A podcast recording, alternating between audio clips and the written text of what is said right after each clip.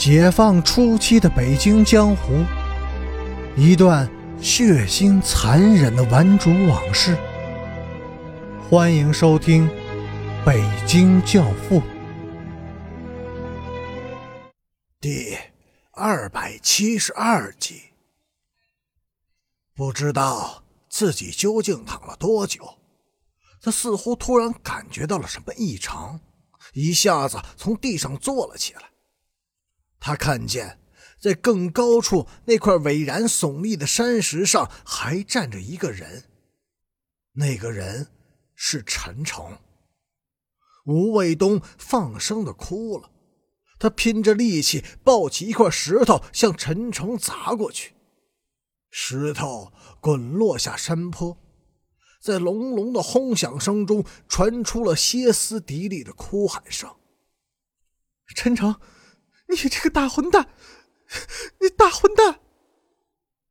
陈诚举起了一只鞋，高高的扬起双臂，面对群山和山谷，面对那轮冉冉升起的红日，狂欢般的厉声呼啸：“陈诚，你是个，你是个大混蛋！”他们在山顶停留了一整天。白天，他们各自躺在一块山石上，昏沉沉的感受着阳光的温存和山风的抚慰，乱糟糟的回味着自己短促但却坎坷迷茫的人生。当夜晚又一次降临的时候，陈诚燃起了一堆篝火。他抱起吴卫东，用自己的身体为他抵挡寒风。熊熊的火焰映红了他的脸，他们紧紧的依偎在一起，进行了一次披肝沥胆的亲谈。陈诚，我有一个问题，你能坦白诚实的回答我吗？能。你。曾经有过占有我的欲望吗？我我指的是占有我的身体。陈诚，你诚实的告诉我，为什么要问这样的问题？因为我早就想过，想过要占有你。陈诚低下头。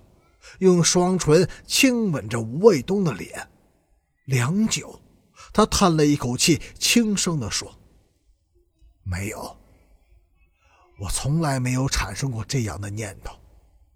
吴卫东，这绝不是谎言。但他伤害你了吗？”“是的，我受到了伤害，因为这不公平。”陈诚，我并不喜欢你，但是却想占有你。你喜欢我，爱护我，却不想得到我，这难道公平吗？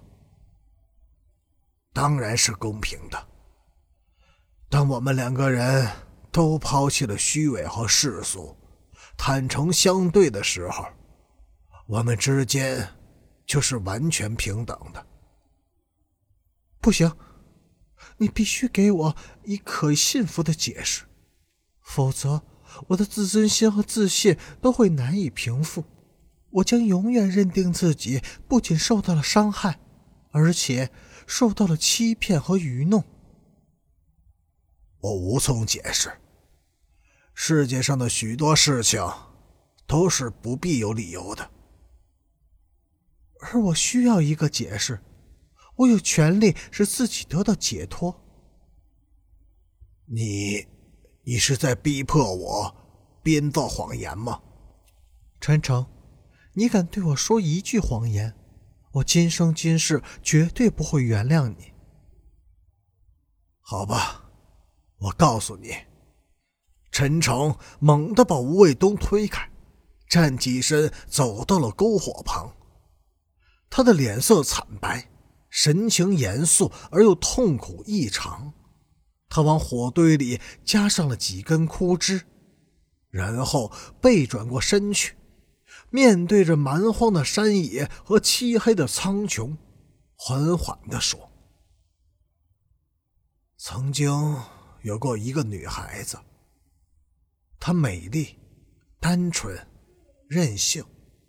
在她失去判断力和自持力的时候，我可耻的占有了他。”